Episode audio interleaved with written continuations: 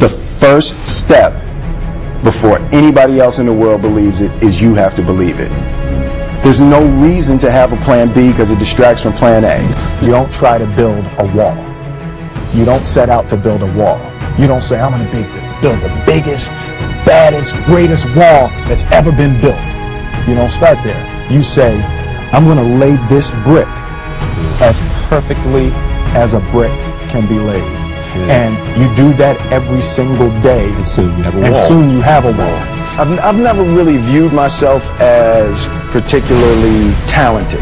Where I excel is ridiculous, sickening work ethic. You know, while the other guy's sleeping, I'm working. While the other guy's eating, I'm working. The separation of talent and skill is one of the greatest misunderstood concepts for people who are trying to excel, who have dreams, that want to do things. Talent you have naturally. Skill is only developed by hours and hours and hours of beating on your craft. There's no easy way around it. No matter how talented you are, your talent is going to fail you if you're not skilled.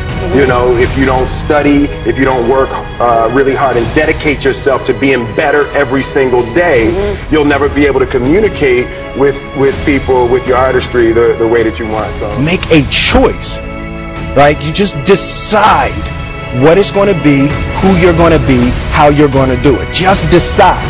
And then from that point, the universe is going to get out your way. Confucius said one time, he who says he can and he who says he can't are both usually right. This is what I believe, and I'm willing to die for it. Yeah. Period.